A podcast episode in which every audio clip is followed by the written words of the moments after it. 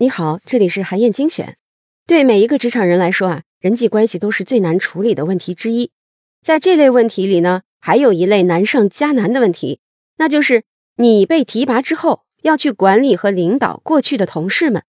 这种突然的身份转换会让大家呀都感到非常的不舒服。如果处理不好的话，前同事也许会和你产生隔阂，甚至啊还会暗中和你较劲。《胜任》这本书的作者，哈佛商学院教授迈克尔·沃特金斯，他就指出啊，当你要去管理以前并肩作战的同事的时候，你和他们互动的本质就发生了重要的变化，从平等的协作关系变成了上下级之间管理和被管理的关系。你只有重新调整自己的人际关系，在团队里建立威信，才能顺畅的开展工作。具体来说呢，有三条建议可以帮助你更好的领导前同事。第一条建议呢。是从权力交接仪式开始重新调整关系。如果你在本部门内部获得了提拔，那么这种晋升一开始其实是形式大于实质的，因为人还是那些人，工作也还是那些工作。同事们虽然知道你成了部门领导，但面对你的时候，多少还是会有一种错位感，不知道该和你保持一个怎样的距离，怎么说话才是合适的。所以呀，你需要一场正式的权力交接仪式。由上级领导来宣布对你的任命，明确的告诉所有人，你将要承担更多的责任，也拥有更大的权限。这其实啊，是在借用领导的影响力，让其他人把对领导和组织的信任与尊重迁移到你的身上，让他们意识到你身份的变化。在这个仪式上呢，最好能请到你这个岗位的前任领导，让他来说明一下为什么要选择你作为继任者，并请大家像支持他一样来支持你。你在仪式上呢，也要做一个发言。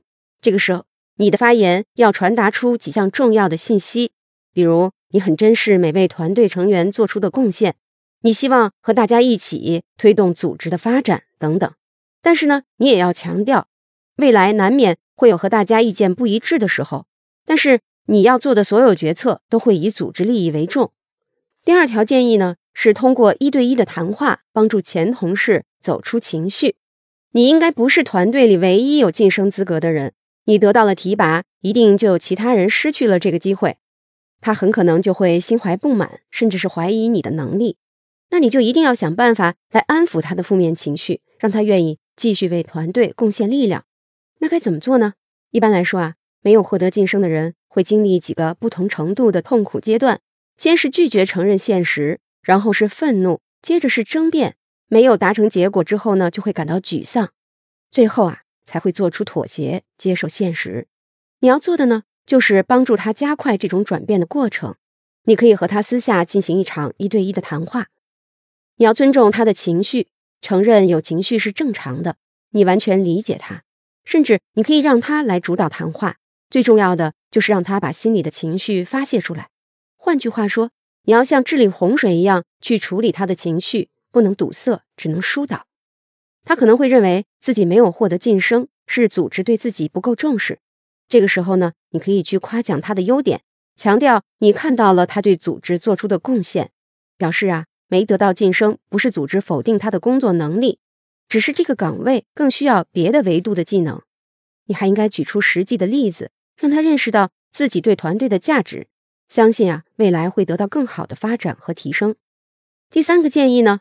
是通过多找人咨询，一个人决策来巧妙的建立自己的威信。新领导经常会面临威信不足、工作安排不下去的情况。很多人呢，为了树立威信，就会采用新官上任三把火的手段。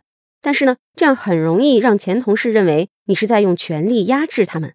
所以，除非你是在危急的情况下接手了一个烂摊子，否则呀，千万不要这么干。要更好的树立威信，你可以试一试。多找人咨询，然后一个人决策。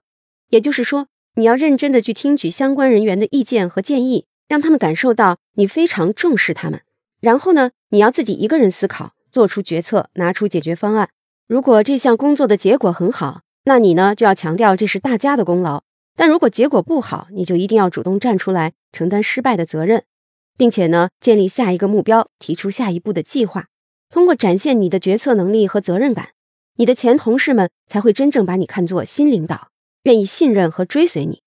总的来说啊，要想领导好前同事，对谁来说呢，都是一项有困难度的挑战。要想成为一名成功的领导者，绝不是一朝一夕就能做到的事情。你要愿意付出大量的时间和精力，这样才能成功的去建立起他们对你的信赖，也才能和团队一起做出更多的成绩。好，以上啊就是我为你分享的内容。我在阅读资料里为你准备了本期音频的金句卡片，欢迎你保存和转发，更欢迎你在评论区留言分享你的精彩观点。韩燕精选，明天见。